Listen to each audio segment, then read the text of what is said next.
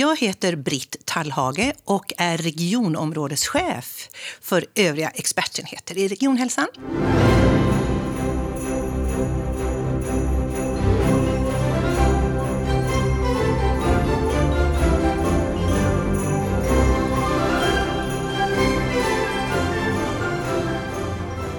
Varför heter det övriga expertenheter? Ja, det kan man ju fråga sig, men vi säger väl egentligen expertenheterna nu.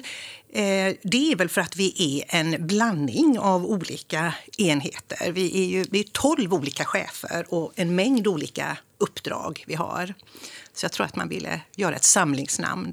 Vad har de här enheterna gemensamt? Alltså, gemensamt för oss i expertenheterna det är att vi arbetar med utsatta grupper. Våra stora områden är att vi arbetar mot våld, vi arbetar med sexuell hälsa och trauma och flyktingmedicinska frågor. Vi träffar människor som har varit sjukskrivna under en lång tid och ja, av olika skäl inte tillfrisknar och kommer tillbaka i arbete.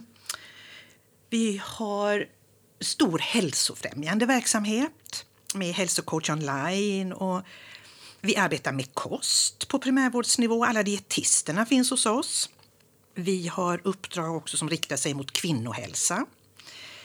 Eh, vet du, Elin, vad osteoporos är? Eh, benskörhet. Absolut. Vet du att benskörhet drabbar hälften av alla kvinnor över femtio år? Nej, det visste jag inte. Och det går att bota. Men vi underdiagnostiserar och vi behandlar inte tillräckligt mycket. Så en av våra enheter ska jobba med att vi ska försöka öka antalet patienter som får hjälp för sin osteoporos. Lymfödem är en annan sån ja, kvinnofråga kan man säga, eftersom det drabbar väldigt många som, eh, som en biverkning efter bröstcancer. Och där har vi också en liten mottagning där man kan få komma och få hjälp. Vad innebär det att vara just en expertenhet? Mm. Mm. Alltså, en expert, det är ju ett annat ord för specialist. Det är någon som är särskilt kunnig inom ett område. Alltså att man är, det är expertis inom ett kunskapsområde helt enkelt. Och det har man ju då valt att organisera på det här sättet i expertenheterna. För det är, ja men du vet, i Regionhälsan har vi de här lite större verksamheterna, elva sjuttiosju och det är ungdomsmottagningar och gyn och barnmedicin. Då har man valt att samla experterna som är ju många lite mindre i en. Och sen har vi våra kunskapscenter, både då sexuell hälsa och V K V som arbetar mot våld i nära relationer. Det är ju väldigt så så här, nischade kunskapsfält eh, som behövs. Det är inte rimligt att vi kan sprida det, just den expertisen på hela V G R, utan då har man tänkt här att samla experterna eh, i en organisation. Så vi kan stödja varandra i kunskapsutveckling och eh, hitta stöd i varandra för det arbetssättet helt enkelt. Det är därför man har valt att samla oss så här. Och hur är tanken att primärvården och övriga vården ska samverka med övriga expertenheter? Mm.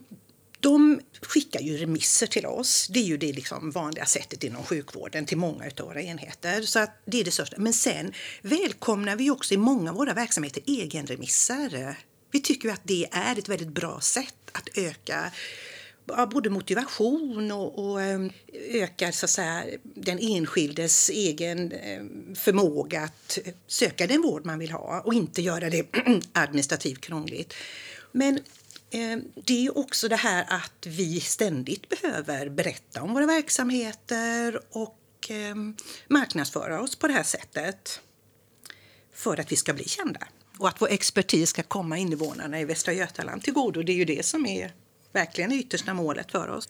En del också som vänder sig till andra vårdgivare, det handlar ju om metodutveckling och att, att få hjälp med eh, olika frågor som man brottas med. Vi har ju rätten till det goda livet där man gör utbildningar där man kan gå in och lära sig mer om barnkonvention och våld och sexuella rättighetsfrågor.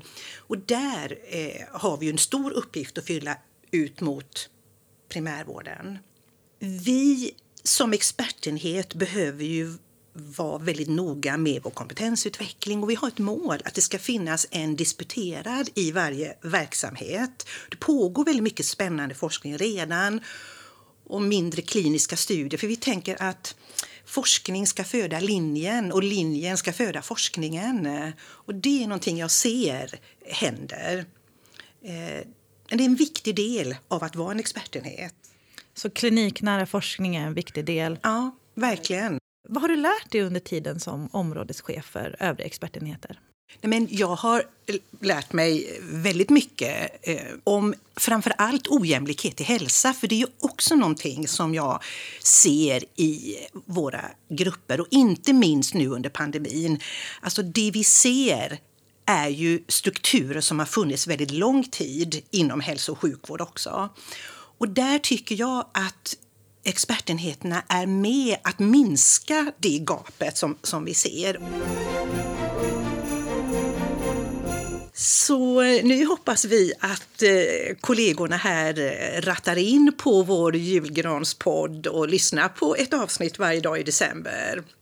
Att ni ska förgylla den mörka månaden och höra lite om expertenheterna. Och lucka tjugofyra, där väntar en överraskning. Stay tuned!